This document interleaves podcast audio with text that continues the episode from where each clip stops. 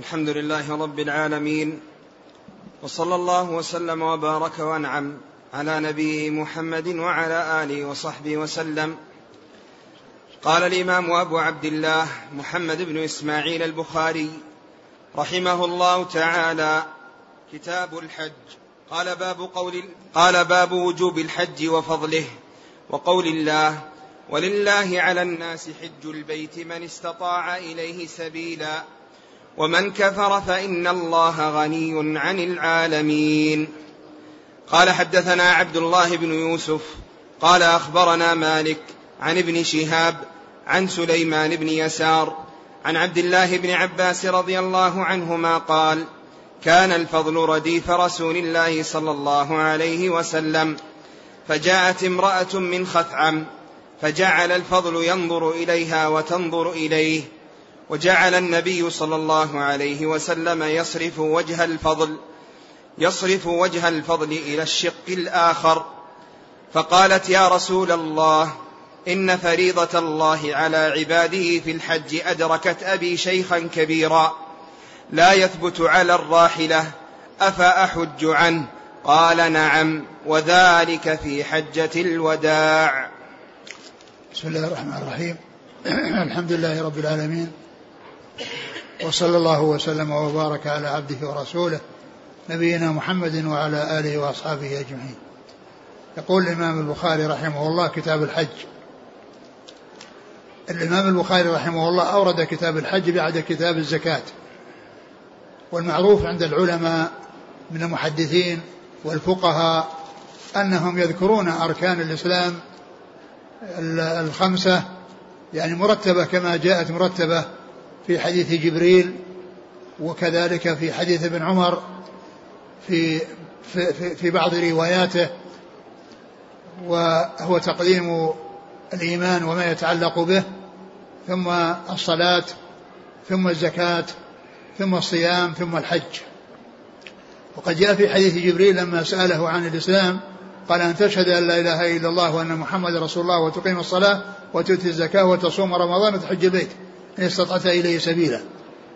وفي حديث ابن عمر رضي الله تعالى عنهما المتفق على صحته أن ذكر هذه الأركان وفيها أو في بعضها تقديم الصوم على الحج وفي بعضها تقديم الحج على الصوم.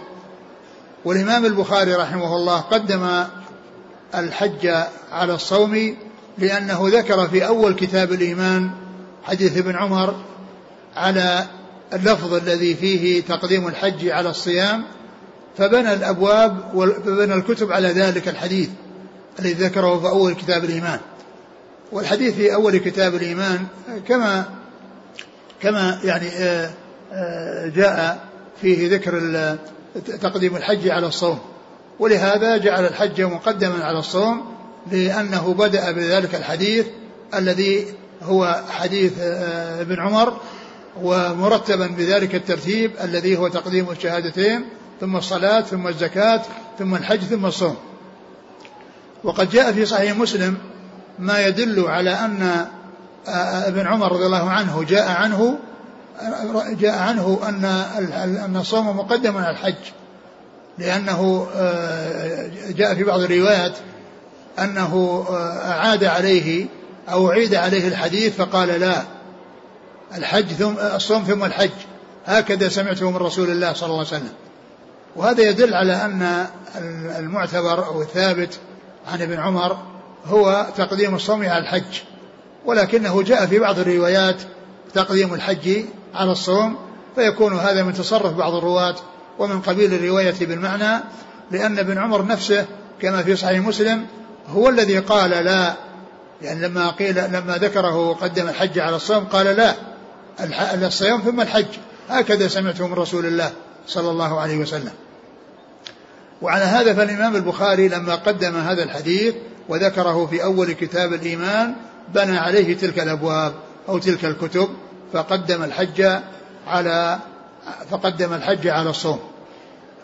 وذكر الحافظ بن حجر يعني وجها آخر يعني من حيث المعنى قال لأن هذه الأمور الخمسة المرتبة وفيها تقديم الحج على الصوم أولا الإيمان الشهادتان لأنها هي الأساس لأنها أساس في نفسهما وأساس لغيرهما الشهادتان أساس في نفسهما وهو شيء واحد ولهذا هما ركن واحد لأنهما متلازمتان لا تفتك إحداهما عن الأخرى فهما يعني شيء واحد لا بد منهما لأن كل عمل لا بد أن يكون خالصا لله ولا بد أن يكون مطابقا لسنة رسول الله صلى الله عليه وسلم. وهذا هو معنى أشهد أن لا إله إلا الله وأشهد أن محمد رسول الله صلى الله عليه وسلم. ثم الصلاة لأنها أم العبادات البدنية ولأنها تتكرر في اليوم والليلة خمس مرات وشأنها عظيم. ف فلهذا جاءت بعد الصلاة بعد بعد بعد الشهادتين. لأنها تتكرر في اليوم والليلة خمس مرات. وأنت إذا صحبت إنسانا تستطيع أن تكتشف أنه آه أنه طيب أو أنه رديء في خلال 24 ساعة. إن كان من المصلين فهي علامة خير وإن كان ليس من المصلين فهي علامة شر. في خلال 24 ساعة. بخلاف الأمور الأخرى فإن الحج لا يكون فإن الزكاة لا تجب إلا مرة في السنة وتكون على من ملك مالا وحال نصابا وحال عليه الحول والصيام لا يكون إلا شهرا في السنة والحج لا يكون إلا مرة في العمر. فلا يتكرر مثل مثل مثل ما حصل بالصلاة ولهذا الصلاة يعرف بها إذا رافقت إنسانا لأول مرة تستطيع أن تعرف يعني حسنه وسوءه في مدة وجيزة لأن الصلوات تتكرر في اليوم والليلة خمس مرات. الحافظ بن حجر قال أن هذه أم العبادات البدنية ثم الزكاة لأنها أم العبادات المالية ثم ذكر الحج لأنه مشتمل على بدنية ومالية مشتمل على بدنية ومالية الذي هو الحج ثم أخر الصوم لأنه لأنه ترك لأنه من قبيل التروك يعني إمساك عن شيء لأن تلك تتعلق بالأموال ولا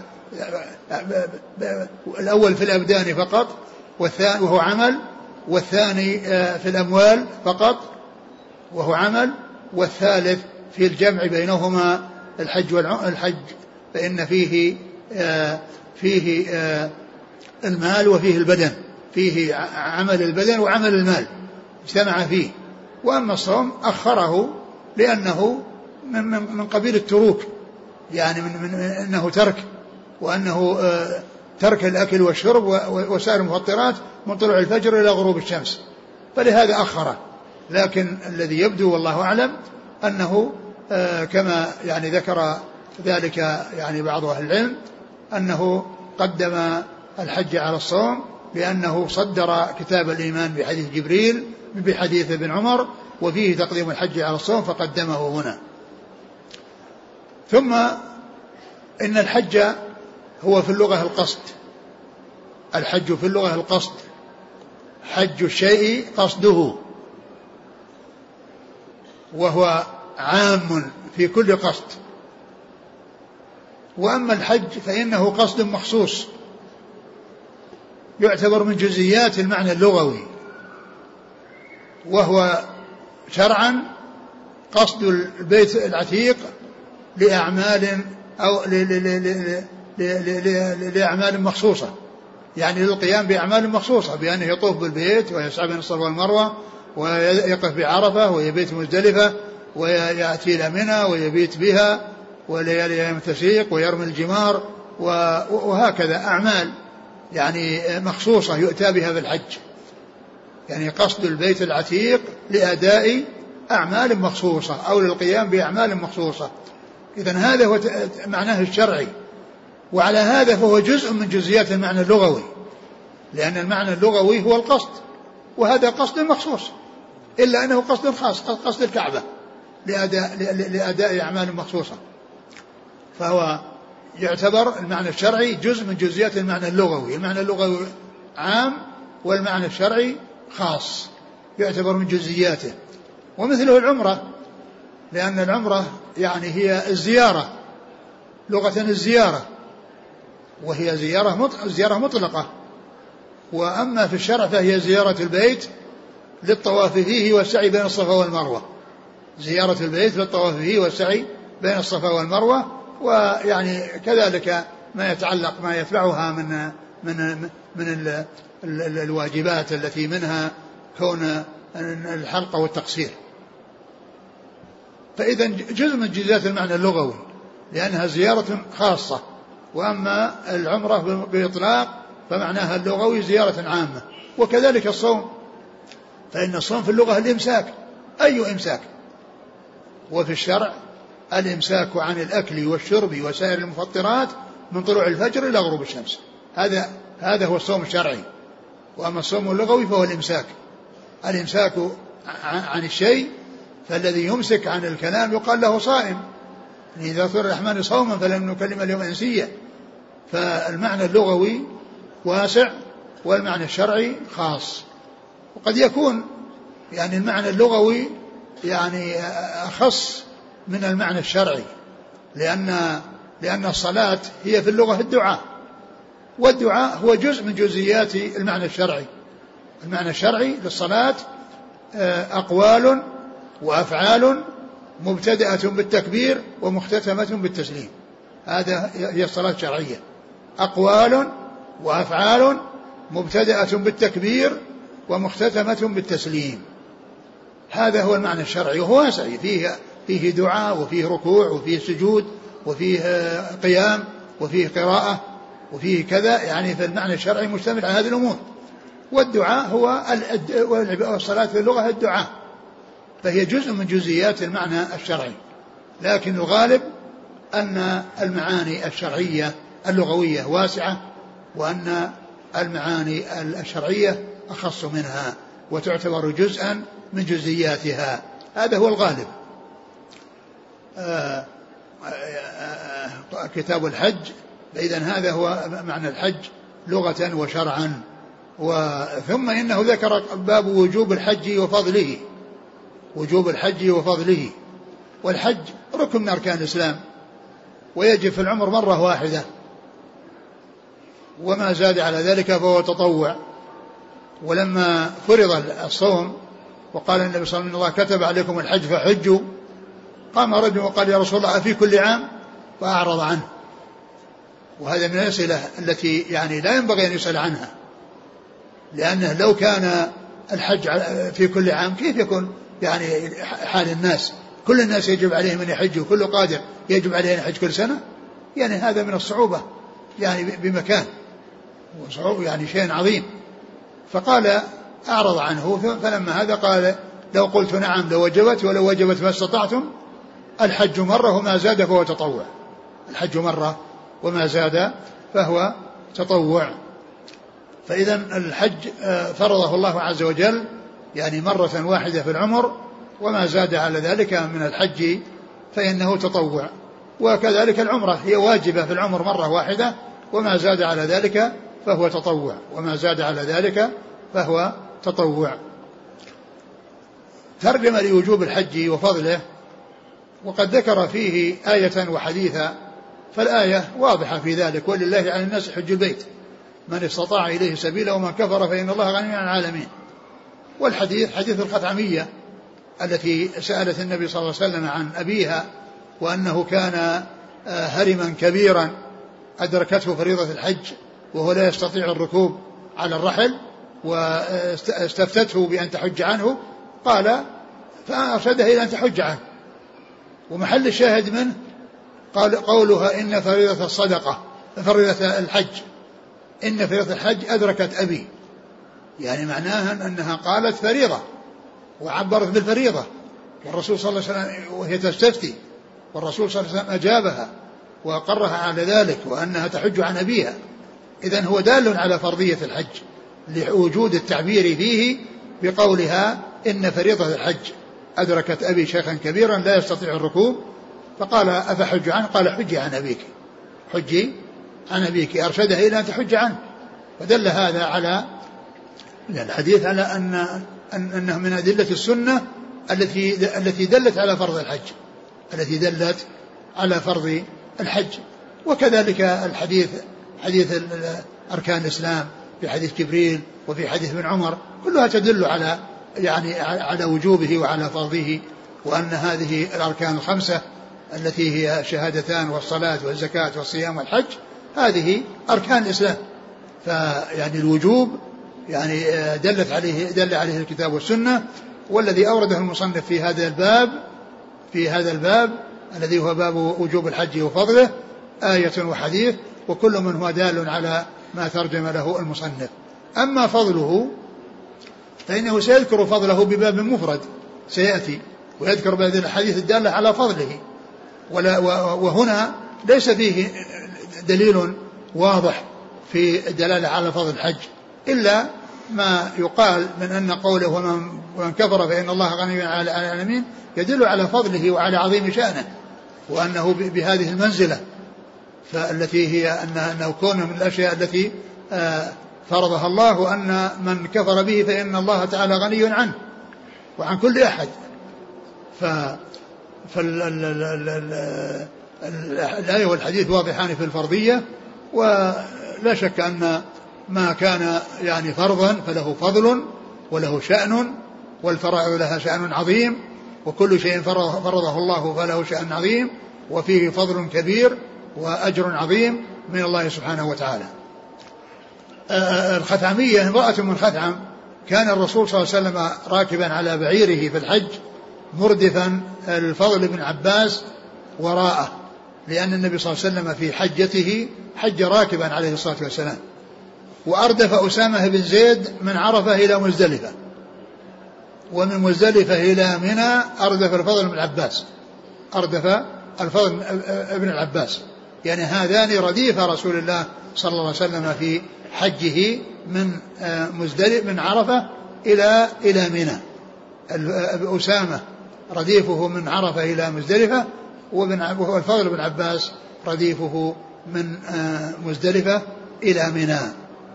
فكان يعني الفضل يعني آه، راكبا مع النبي صلى الله عليه وسلم وكانت المرأة الخثعمية تسأله وتستفتيه عن عن أبيها وعن الحج عنه وأن فريضة الصدقة فريضة أدركته وفيه أنها أنها أنه كان ينظر إليها وتنظر إليه.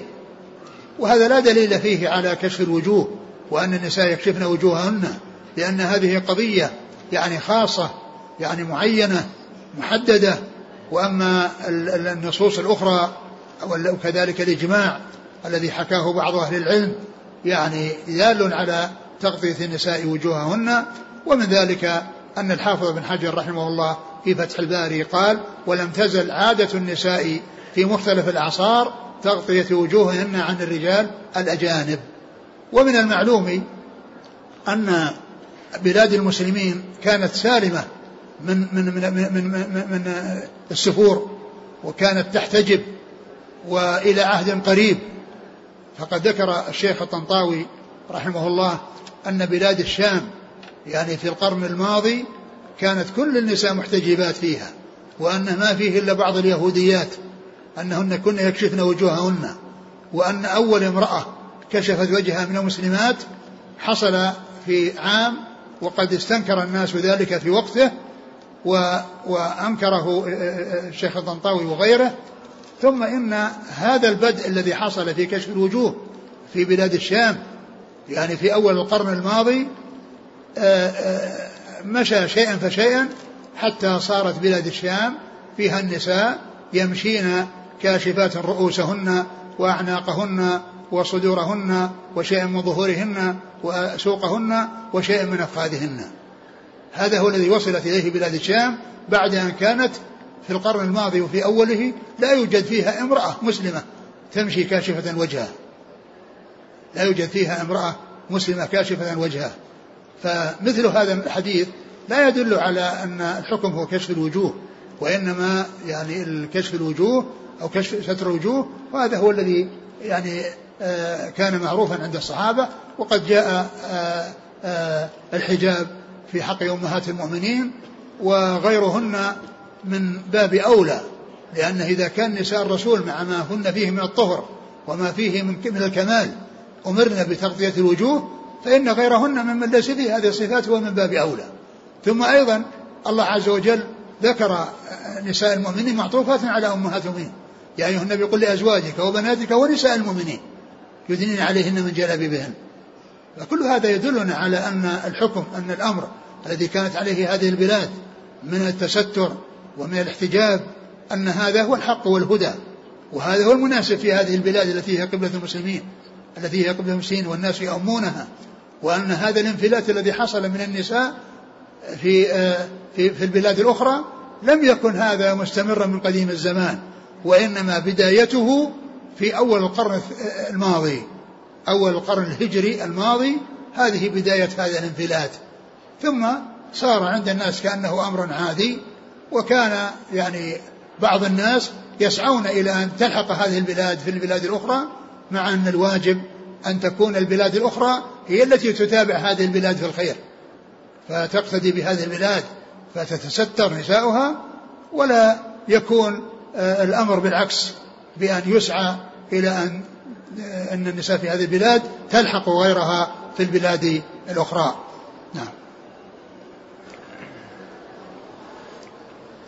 اسناد قال حدثنا عبد الله بن يوسف التنيسي. عن مالك نعم. عن ابن شهاب محمد بن مسلم بن عبد الله. عن سليمان بن يسار. سليمان بن يسار هذا أحد فقهاء المدينة السبعة في عصر التابعين. أحد فقهاء المدينة السبعة في عصر التابعين هو سليمان بن يسار. هذا الذي معنا في الإسناد. عن ابن عباس رضي الله تعالى عنهما وهو عبد الله بن عباس وهو أحد العباد الأربعة من أصحاب الرسول صلى الله عليه وسلم وهو أحد السبعة المكثرين من حديث رسول الله عليه الصلاة والسلام والذين زادت أحاديثهم في الكتب الستة على أكثر من ألف حديث مع تفاوتهم في المقدار بعد الألف. نعم. عن عبد الله بن عباس رضي الله قال رحمه الله تعالى باب قول الله تعالى يأتوك رجالا وعلى كل ضامر يأتين من كل, فك من كل فج عميق. يأتين من كل فج عميق ليشهدوا منافع لهم. فجاجا الطرق الواسعة. قال حدثنا أحمد بن عيسى قال حدثنا ابن وهب عن يونس عن ابن شهاب أن سالم بن عبد الله أخبره أن ابن عمر رضي الله عنهما قال رأيت رسول الله صلى الله عليه وسلم يركب راحلته بذي الحليفة ثم يهل حتى تستوي به قائمة. نعم اللي بعد قال حدثنا إبراهيم بن موسى قال أخبرنا الوليد قال حدثنا الأوزاعي قال سمعت عطاء يحدث عن جابر رضي الله عنهما أن إهلال رسول الله صلى الله عليه وسلم من ذي الحليفة حين استوت به راحلته. رواه أنس وابن عباس رضي الله عنهم. ثم قال باب قول الله عز وجل وأذن في الناس بالحج يأتوك رجالا وعلى كل ضامر يأتين من كل فج عميق ليشهدوا منافع لهم يعني هذه الآية الكريمة فيها أن الحج يؤتى إليه آه، يعني يأتي الناس إليه ركبانا ومشاة. والرجال جمع راجل وهو الذي يمشي على رجليه. يأتوك رجالا يعني راجلين. وعلى كل ضامر يعني راكبين. والمعنى ذلك أنهم يأتون راكبين وراجلين. منهم من يأتي مشيا ومنهم من يأتي, من يأتي راكبا. وقد اختلف العلماء في الحج راكبا أو ماشيا أيهما أفضل. فمن العلماء من قال إن الحج ماشيا أنه أفضل لأن فيه زيادة النصب والتعب ولأنه قدم يعني في آه، على الركوب في الآية. لأن قال يأتوك رجالا وعلى كل ضامر. على كل ضامر يعني راكبين ورجالا راجلين. قالوا لأنه قدم في الآية. والقول الثاني وهو القول الصحيح أن الحج راكبا أفضل لأن الرسول صلى الله عليه وسلم فعل ذلك. وقد قال عليه الصلاة والسلام لتأخذوا عني مناسككم. وقد قال الله عز وجل لقد كان لكم في رسول الله أسوة حسنة. فهو عليه الصلاة والسلام حج راكبا فإذا ركوبه وكونه يعني آه، آه، فعل ذلك وهو القدوة لأمته الحج راكبا أولى وأفضل. ثم ذكر يعني هذين الحديثين في إحرامه من ذي الحليفة وأنه يعني أحرم عندما استوت به راحلته يعني أنه دخل في النسك عندما استوت به راحلته يعني أنه راكب. يعني معناه أنه حج راكبة. يعني استوت به راحلته قد ركب عليها وعندما استوت وقامت أهل أهل بالحج أو أهل بالحج والعمرة. وكان عليه الصلاة والسلام قارنا فإنه أحرم بالحج والعمرة. صلوات الله وسلامه وبركاته عليه. فإذا هذا فيه يعني أن الحج يكون يعني بالمشي ويكون بالركوب ولكن الحج راكبا فيه تسهيل وفيه تيسير وفيه اقتداء بالرسول وفيه قبل ذلك وبعده الاقتداء بالرسول صلوات الله وسلامه وبركاته عليه. فالذي فعله هو هو هو, هو الأفضل لأنه صلى الله عليه وسلم يعني ركب ولم يمشي سواء كان في طريقه إلى مكة أو في في في في حركاته أو تنقلاته يعني في مكة من من من من من عرب من يعني من من, من, من مكة إلى منى ومن منى إلى عرفة ومن عرفة إلى مزدلفة ومزدلفة إلى منى. كما مر في حديث ابن عباس الذي مر أنه كان رديف النبي صلى الله عليه وسلم يعني في حجته يعني من من من, من مزدلفة إلى منى. آه، فإذا السنة أنه يحرم يحرم بالنسك سواء حجا أو عمرة من الميقات والمواقيت سيأتي ذكرها عند الإمام البخاري وميقات أهل المدينة ذو الحليفة وهو الذي أحرم منه رسول الله عليه الصلاة والسلام وإحرامه بعدما استوت به راحلته. وهذا يدلنا على أن الإنسان إذا يعني أنه ينوي الإحرام إذا وهو راكب يعني سواء آه، أحرم نزل في ذو الحليفة وصلى فيها فرضا أو نفلا وركب بعد ذلك فإذا استوت به الراحلة وكان على ظهرها مستوية فإنه يبدأ بالإحرام ينوي الدخول في النسك لأن نية الدخول في النسك هذا شرط وهذا ركن من أركان الحج. لا بد من النية إنما الأعمال بالنيات ويكون يعني واجبا من الميقات. ويكون واجبا من الميقات ولا يجوز بعد تجاوز الميقات وإن أحرم بعد الميقات فإنه ترك واجبا وهو الإحرام من الميقات وعليه فدية وهي شاة تذبح مكة وتوزع على فقراء الحرم. وعلى هذا فإن الإحرام يعني يكون من الميقات ويكون بعد السواء على دابته. هذا إن كان نزل وصلى. وأما إن لم ينزل ولم يصلي وإنما استعد وهو في بيته فاغتسل وتطهر ولبس إزاره ورداءه لكن لا يحرم من بيته وإنما يستعد للإحرام في بيته بالاغتسال ولبس الثياب اللي هي ثياب الإحرام الإزار والرداء ويعني ويمكنه وهو ذاهب إلى إلى إلى ذي الحليفة أن يغطي رأسه لأنه ما يقال له محرم لأن الإحرام لا يكون إلا من الميقات.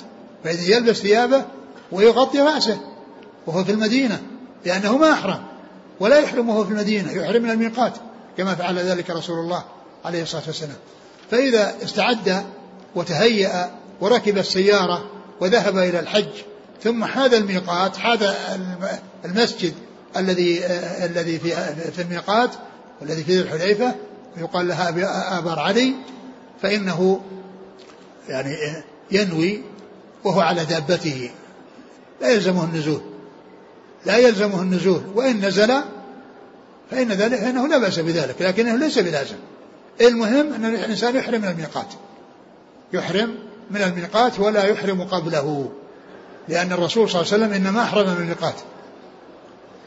ولكن الاستحلال كما قلت لا بأس به من منزل حيث يكون الماء متوفر والتستر موجود ويغتسل الإنسان في مكانه اللي يساكن فيه. سواء كان من المدينة أو من غيرها من من النازلين في الفنادق وغيرها يستعد للإحرام بالاغتسال والتهيؤ والتنظف ولبس الإزار والرداء ثم يذهب لكن لا ينوي ولا يلبي بل يمكن أن يغطي رأسه لأن ما يقال له محرم حتى ينوي فإذا نوى ولبى خلاص لا يغطي رأسه يكون رأسه يكون رأسه مكشوفا وعلى هذا فإن النزول في الميقات ليس بلازم فلو استعد قبله فإذا حاذاه وهو في الطريق في السكة يعني ينوي ويلبي. وإن لم ت... وإن كان سيارة سائرة ولا يحتاج إلى أن يقف ينوي والسيارة تمشي. المهم أن ينوي في قلبه ويلبي ويدخل في النسك من الميقات. فإذا هذان الحديثان دالان على أن الإحرام يكون من الميقات وأن وأنه يكون وأن الرسول صلى الله عليه وسلم فعل ذلك بعد أن سوت به الراحلة وأنه صلى الله عليه وسلم حج راكبا صلوات الله وسلامه وبركاته عليه. أعد الحديث الأول. قال أيضا فجاجا الطرق الواسعة. يعني الناس يأتوك من كل فج عميق فج جمعه فجاج.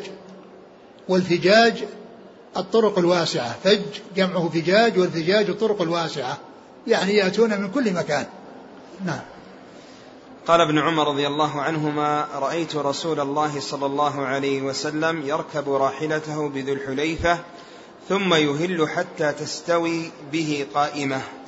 رأيت الرسول صلى الله عليه وسلم يركب راحلته ثم يهل حتى أو وفي بعض الروايات حين وهي أوضح.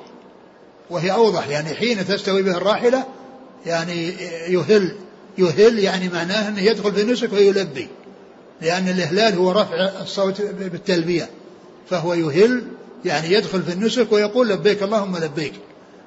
ولا بد من النية في القلب. وإن تلفظ بما نوى من حج أو عمرة أو قران بين الحج والعمرة فإن ذلك سائر لأنه جاء ما يدل عليه. فله أن يقول لبيك عمرة أو لبيك حجا أو لبيك عمرة وحجة.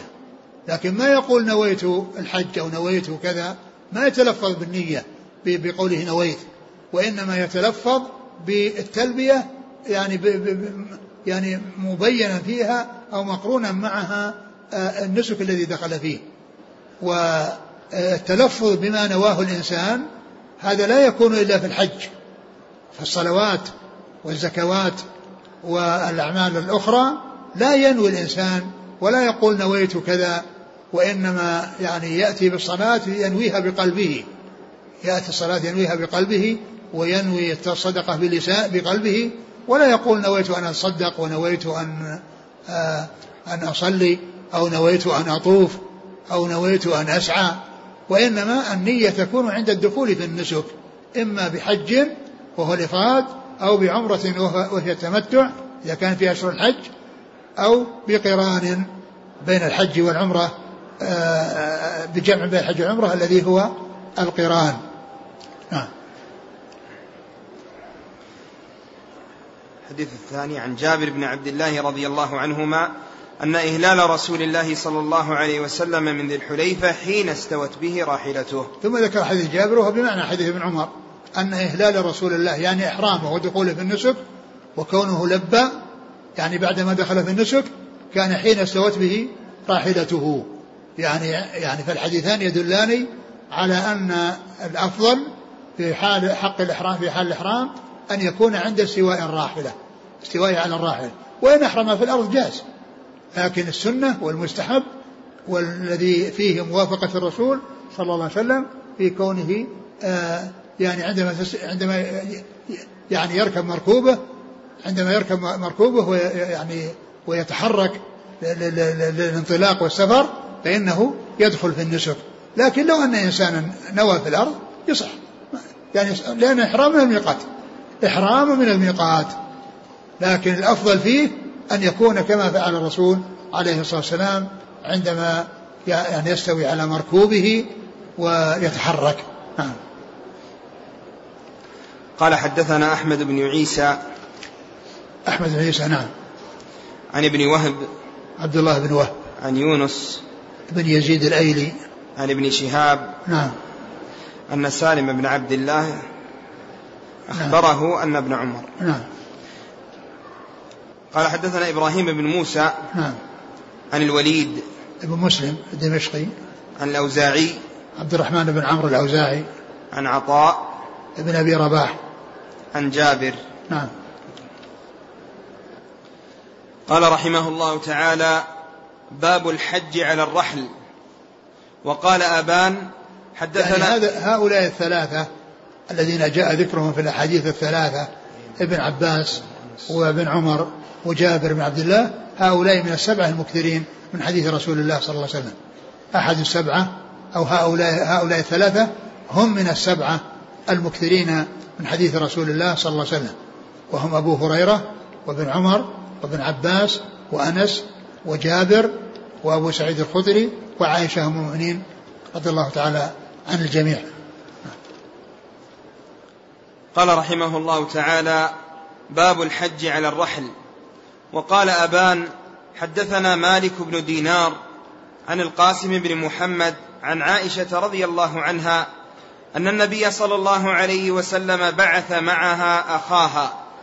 بعث معها أخاها عبد الرحمن فأعمرها من التنعيم وحملها على قتب. وقال عمر رضي الله عنه شدوا الرحال في الحج فإنه أحد الجهادين. ثم قال باب الحج على الرحل. باب الحج على الرحل. الرحل هو ما يوضع على البعير. يركب عليه الراكب. هذا يقال له رحل. وهذا مختص بالبعير. كما أن السرج مختص بالفرس. لأن الذي يوضع على ظهر الفرس للركوب عليه يقال سرج. والذي يوضع على البعير يقال له رحل. فإذا ذكر الرحل هو متعلق بالبعير. وهو ما يوضع على ظهر البعير ليركب, ليركب عليه الراكب. ولهذا يعني يضرب يعني يمثل به يعني أن السترة مثل مؤخرة الرحل. يعني العمود الذي العود الذي يستند عليه الراكب. يعني الشيء الشاخص القليل الذي يستند عليه ويكون وراءه هذا يقال له مؤخرة الرحل. فإذا الرحل هو ما يوضع على البعير.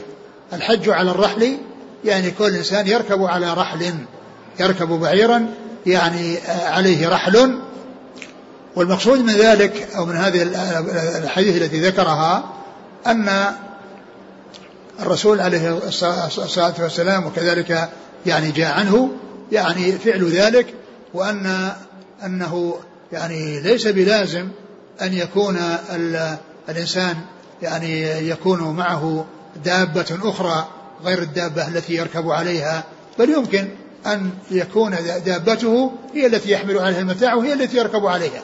فلا يحتاج إلى أن يجمع بين ناقتين إحداهما تحمل المتاع والثاني يركبها.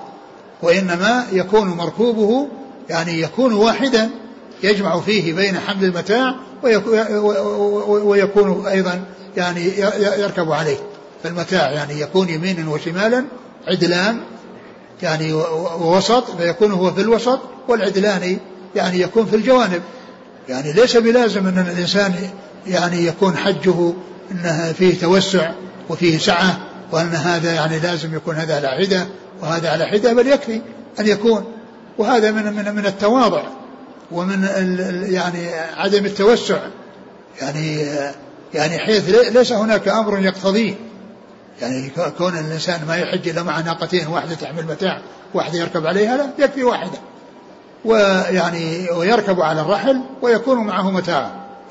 ذكر فيه يعني أن عائشة رضي الله عنها لما حجت مع الرسول عليه الصلاة والسلام وكانت متمتعة كأمهات المؤمنين لأن أمهات كنا متمتعات أحرمنا بالعمرة.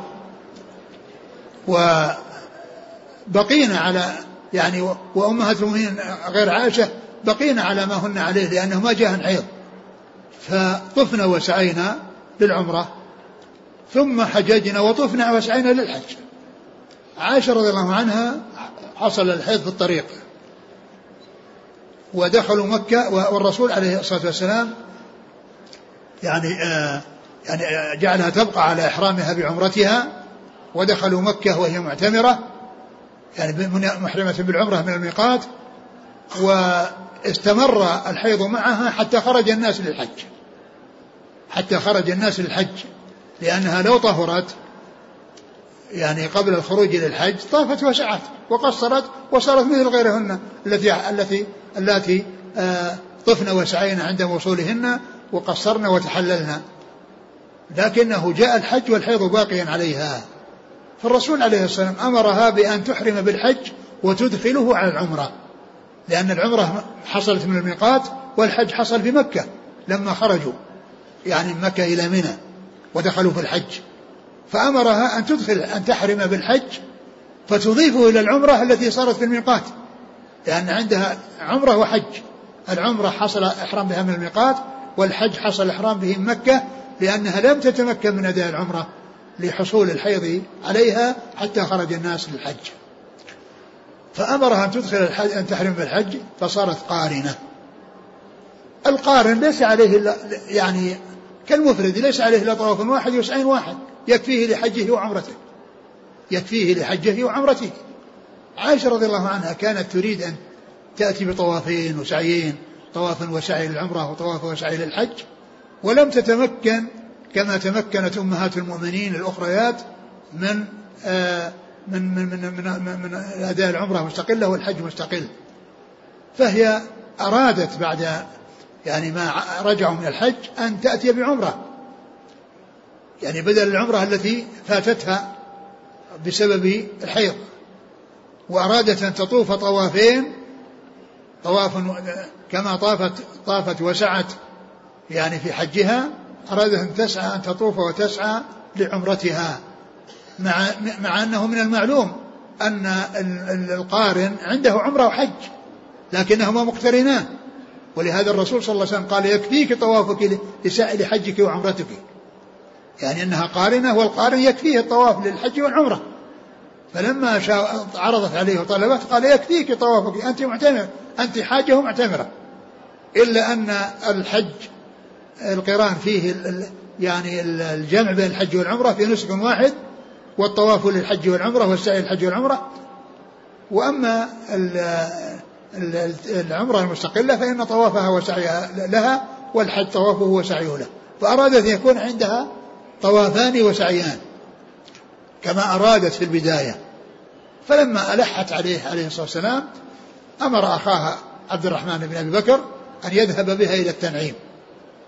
فأحرمت منه بعمرة. وقد نزلوا في الأبطح تلك الليلة ينتظرونها. نزلوا تلك الليلة ينتظرونها تنتهي من عمرتها. فعبد الرحمن ذهب بدون عمرة وإنما ذكر ذهب مرافقا لأخته عائشة ولم يعتمر. والرسول صلى الله عليه وسلم ما أمر الصحابة بأن يذهبوا للعمرة من التنعيم.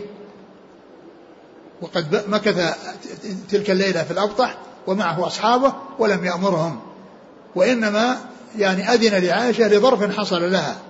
وهذا يدلنا على أن ما يفعله الناس من التردد بين الكعبة والتنعيم والإتيان بعمر متعددة أنه ما جاء عن الرسول صلى الله عليه وسلم لأنه لو كان ذلك مشروعا لا الرسول أمر الناس بأنهم يذهبون ويأتون بعمرة وهم جالسين وهم جالسين من أجل انتظار عائشة من حبسين في مكان من أجل انتظار عائشة. ما أمرهم بل أخوها الذي ذهب ما أحرم بعمرة. فدل هذا على أن العمرة المشروعة هي التي بها الإنسان من المواقيت يقول لبيك اللهم لبيك. هذه هي العمرة المشروعة. فذهب عبد الرحمن بأخته وأردفها على قتب.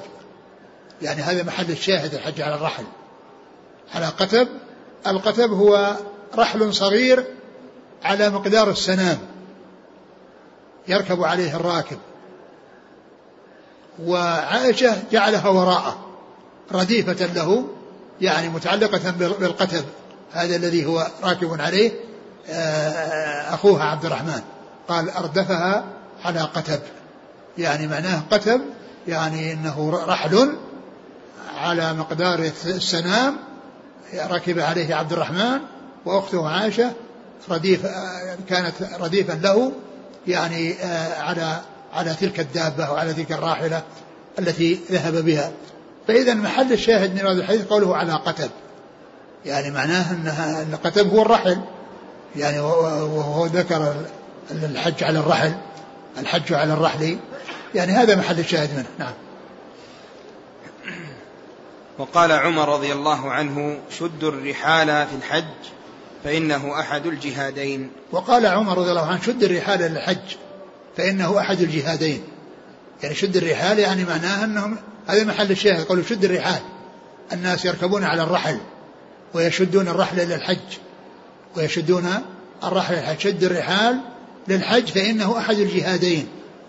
لأنهم يعني يأتون من الحج من الجهاد الذي هو جهاد الكفار ويعني ثم يعني يذهبون للحج فيكون عندهم جهاد الكفار وعندهم الجهاد الذي هو الحج.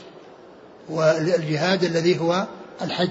ولهذا الرسول عليه الصلاة والسلام قال في حق النساء لكن جهاد لا قتال فيه. يعني أن الحج يقال له جهاد. ولهذا بعض أهل العلم أجاز بأن تصرف الزكاة لمن يحج لمن يحج الفرض كما سبق أن مر بنا لأنه يقال له جهاد. وهذا هنا عمر يقول أحد الجهادين. يعني الجهاد الذي هو جهاد الكفار والجهاد الذي هو جهاد النفس بالذهاب إلى الحج الذي فيه آه، صرف المال وفيه تعب البدن. وقد سبق أن مر بنا أن الحج فيه الجمع بين ال يعني ال آه، العبادة المالية والعبادات البدنية. نعم. شد الرحال إلى الحج فإنه أحد الجهادين. نعم. قال قال قال أبان. أبان بن يزيد العطار. عن مالك. نعم. من دينار. مالك بن دينار نعم. عن القاسم بن محمد عن نعم. عائشة رضي الله عنها نعم. قال رحمه الله تعالى قال حدثنا محمد بن أبي بكر قال حدثنا يزيد بن زريع قال حدثنا عزرة ابن ثابت عن ثمامة ابن عبد الله بن أنس قال قال أنس قال حج أنس على رحل ولم يكن ولم يكن شحيحا وحدث أن رسول الله صلى الله عليه وسلم حج على رحل وكانت زاملته. ثم ذكر هذا عن أنس رضي الله عنه حج على رحل. يقول ثمامة ابن عبد الله أن أنس حج على رحل ولم يكن شحيحا. يعني معناه كونه ركب على الدابة التي عليها متاعه يعني ليس شحا. كان بإمكانه أنه يأتي بناقة أخرى يعني تسايره وعليها المتاع وهذه يحج عليها وإنما يعني حج على رحل ولم يكن شحيحا. ولم يكن شحيحا يعني بحيث أنه يعني لم يأتي بدابتين وإنما اكتفى بدابة واحدة. ثم قال إن النبي صلى الله عليه وسلم حج على على على راحلة. حج على رحل نعم. وكانت زاملته. وكان حج على رحل وكانت زاملته. يعني هي التي كان يستعملها. هي التي كان يستعملها حج عليها. يعني وليس معنى ذلك أنه يجمع بين مركوب يركبه ومركوب يسايره يعني ويكون عليه متاعه. نعم. وهذا من من من من الزهد ومن عدم التوسع. نعم. قال حدثنا محمد بن أبي بكر نعم. عن يزيد بن زريع نعم. عن عزرة بن ثابت نعم. عن ثمامة بن عبد الله بن أنس. نعم. عن أنس. نعم. عن أنس. نعم. قال قال حدثنا عمرو بن علي قال حدثنا أبو عاصم قال حدثنا أيمن بن نابل قال حدثنا القاسم بن محمد عن عائشة رضي الله عنها أنها قالت يا رسول الله أعمرتم اعتمرتم ولم أعتمر. فقال يا عبد الرحمن اذهب بأختك فأعمرها من التنعيم فأحقبها على ناقة فاعتمرت. ثم ذكر يعني حديث عائشة الذي أشار إليه في الأول ويعني وأنها آه، طلبت من النبي صلى الله عليه وسلم الاعتمار قال اعتمرتم وتقصد بذلك الذين اعتمروا عمرة مستقلة. الرسول صلى الله عليه وسلم هو مثلها كان قارنا. الذي عمله الرسول صلى الله عليه وسلم. الذي عمل في عائشة كالذي عمله الرسول صلى الله عليه وسلم كان قارنا وطاف طوافا واحدا وسعى سعيا واحدا لحجه وعمرته لكن قولكم اعتمرتم ولم اعتمر تقصد يعني النساء أمهات المؤمنين وغيرهم من المتمتعين الذين دخلوا بالإحرام بالعمرة وكانوا متمتعين وتمكنوا من أداء عمرتهم ولم تتمكن هي من أداء عمرتها بسبب الحيض فقالت اعتمرتم يعني وحصل الطواف والسعي من الذين اعتمروا ودخلوا في العمرة ويعني من النساء اللاتي لم يحضن وكذلك الرجال الذين اعتمروا وأحرموا بالعمرة ولم أعتمر. يعني ما حصل إني اعتمرت وأني طفت للحي... للح... طفت طوافا للعمرة وسعيا للعمرة. فأمر أخاها بأن يعمرها من التنعيم يعني تطيبا لخاطرها عندما ألحت عليه وقد وكما قلت لكم قال لها الرسول عليه السلام يكفيك طوافك وسعيك لحجك وعمرتك. يعني أنت الآن عندك عندك عمرة وحج. ولهذا آخر الأمر الذي حصل لعائشة أن عندها عمرتان وحج. عندها عمرتان وحج. عمرة مقرونة مع الحج وعمرة مستقلة. وعمرة مستقلة التي أتت بها بعد الحج. نعم. قال فأحقبها قال فأحقبها على ناقة فاعتمرت. أحقبها يعني آه، جعلها تكون رديفة له يعني كما مر على قتب يعني أنه كان على القتب وهي رديفة له فاعتمرت. وهذا كله عند ذكر الحج على الرحل. نعم. قال حدثنا عمرو بن علي الفلاس. عن أبي عاصم هو الضحاك بن مخلد النبيل. مشهور بكنيته أبو عاصم ولقبه النبيل وهو من كبار شيوخ البخاري الذين روى عنهم الثلاثيات وهو يروي عنه بواسطة وبغير واسطة لأنه هنا روى عنه بواسطة. وفي آه، الثلاثيات آه، روى عنه بدون واسطة لأنه من, من, من أتباع التابعين. أبو عاصم النبيل من أتباع التابعين والبخاري أدرك أتباع التابعين وروى عن بعضهم ومنهم أبو عاصم النبيل وهنا روى عنه بواسطة فهو يروي عنه بواسطة وبغير واسطة نعم. عن أيمن بن نابل نعم. آه عن القاسم بن محمد عن نعم. عائشة رضي الله عنها نعم. قال رحمه الله تعالى باب فضل الحج المبرور قال حدثنا عبد العزيز بن عبد الله قال حدثنا قال حدثنا إبراهيم بن سعد عن الزهري عن سعيد بن المسيب عن أبي هريرة رضي الله عنه قال سئل النبي صلى الله عليه وسلم أي الأعمال أفضل؟ قال إيمان بالله ورسوله. قيل ثم ماذا؟ قال جهاد في سبيل الله. قيل ثم ماذا؟ قال حج مبرور. ثم قال باب فضل الحج المبرور. الحج المبرور هو الذي يأتى به طبقا للسنة ووفقا لما فعله رسول الله صلى الله عليه وسلم مع السلامة والبعد عن الرفث والفسوق والجدال الذي نهي عنه وأيضا تكون علامته أنه يكون بعد الحج أحسن منه قبل الحج. هذه علامة أن الحج مبرور.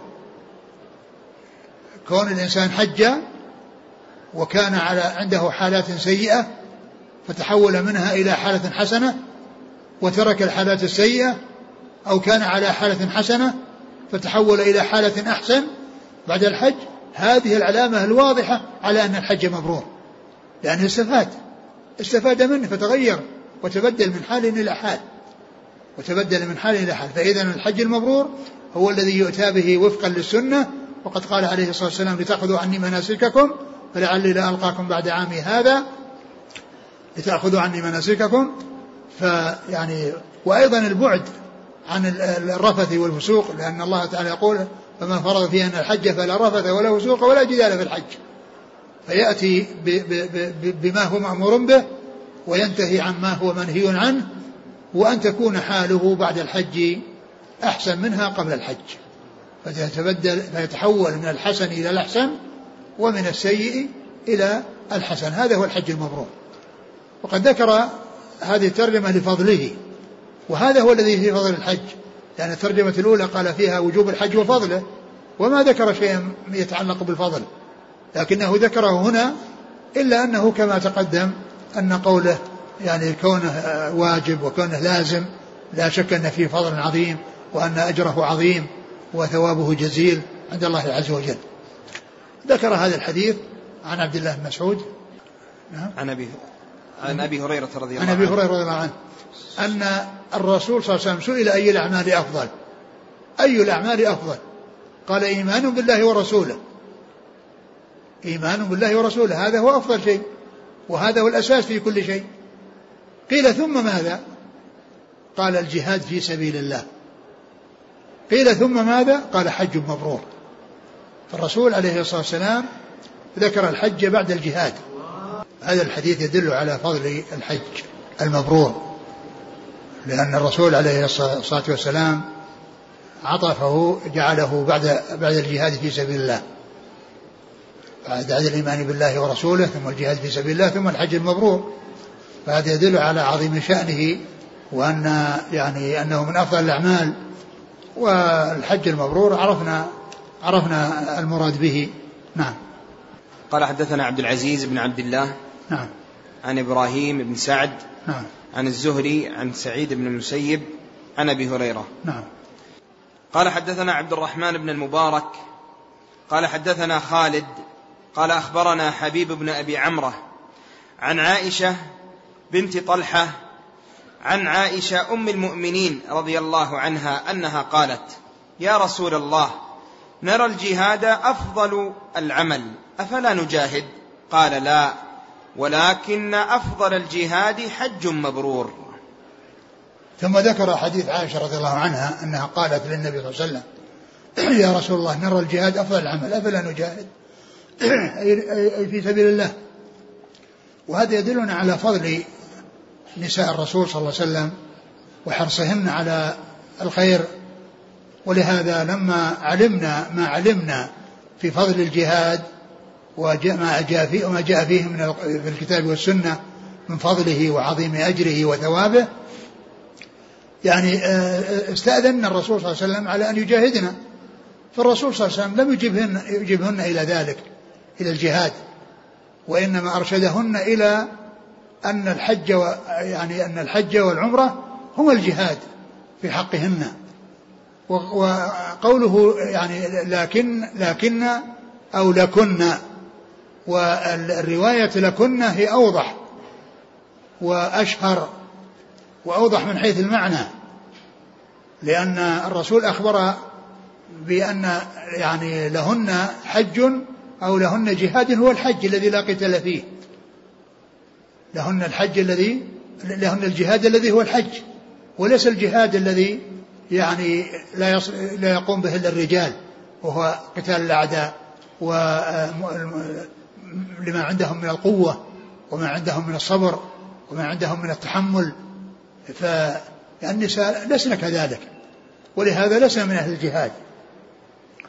وإنما حجهن أو جهادهن الحج والعمرة. الرسول قالت قال لكن ولكن أوضح كما قال الحافظ بن حجر في شرح إنها أوضح من لكن من لكن أو لكن لكن يعني ان ان إن لهن لهن الجهاد لهن الحج. قال لكن لكن يعني الجهاد الذي هو أفضل في حقكن حقكن هو الحج والعمرة. هذا هو هو, هو الذي يعني يرشدن إليه وياتين به وهو جهادهن. أما كلمة لكن لكن أفضل الحج لكن لكن أفضل إيش لفظ؟ أفضل الجهاد حج مبرور. لكن أفضل الجهاد حج مبرور لأن هذا قد يفهم منه أنه مفضل على الجهاد في سبيل الله. حرف الاستدراك لأن قول لكن أفضل الجهاد حج مبرور. مع أن الجهاد مقدم كما جاء في حديث أبي هريرة متقدم. الإيمان بالله ثم الجهاد في سبيل الله ثم الحج المبرور. وهذا قد يفهم منه أن الحج أنه أفضل من من من من من, من, من, من الجهاد في سبيل الله. لأنه قال لكن أفضل الجهاد حج مبرور. أفضل الجهاد حج في القتال في سبيل الله. هذا هو الأفضل. فإذا التعبير أو الرواية التي فيها لكن هي الأوضح. لأن الرواية لكن قد يفهم منها تفضيل الحج على الجهاد في سبيل الله. مع أن الجهاد في سبيل الله مقدم على الحج كما جاء موضحا في حديث عبد الله بن حديث أبي هريرة المتقدم وهو أنه ذكر الحج المبرور بعد الجهاد في سبيل الله. فإذا النساء المشروع في حقهن أو الجهاد في حقهن هو الحج. هو الحج وهو الذي وصفه الرسول في حقهن وأنه أفضل الجهاد يعني في حق النساء. نعم. قال عن عبد قال حدثنا عبد الرحمن بن المبارك نعم. عن خالد خالد بن عبد الله الواسطي الطحان. عن حبيب بن أبي عمرة نعم. عن عائشة بنت طلحة نعم. عن عائشة أم المؤمنين رضي الله عنها. نعم. انتهى الباب. قال حدثنا آدم قال حدثنا شعبة قال حدثنا سيار أبو الحكم قال سمعت أبا حازم قال سمعت أبا هريرة رضي الله عنه قال قال سمعت النبي صلى الله عليه وسلم يقول من حج لله فلم يرفث ولم يفسق رجع كيوم ولدته أمه. وهذا أيضا في فضل الحج. من حج لله فلم يرفث ولم يفسق رجع كيوم ولدته يعني أنه خلي من الذنوب. رجع خليا من الذنوب. وقوله لله يعني هذا يدل على الإخلاص وأن الحج إنما يكون لله وأن يكون يقصد به ثواب الله ويقصد به التقرب إلى الله من حج لله. مثل قوله وآتم الحج والعمرة لله. وآتم الحج والعمرة لله يعني إشارة إلى الإخلاص وأن العمل الذي يفيد صاحبه هو الذي يكون فيه الإخلاص. من من حج لله فلم يرفث ولم يفسق الرفث يعني يفسر بالجماع وبمقدمات الجماع ويفسر أيضا باللغو والكلام الذي يعني الكلام غير الطيب الكلام الغير اللائق فإنه يقال له رفث ما فحش من القول. والفسوق هي المعاصي والفسوق هي المعاصي من حج فلم يرفث ولم يفسق رجع كيوم ولدت أمه يعني نقيا من الذنوب. لكن هذا المقصود به الصغائر وليس المقصود به الكبائر لأن الكبائر إنما تغفر بالتوبة منها أما أن يحج الإنسان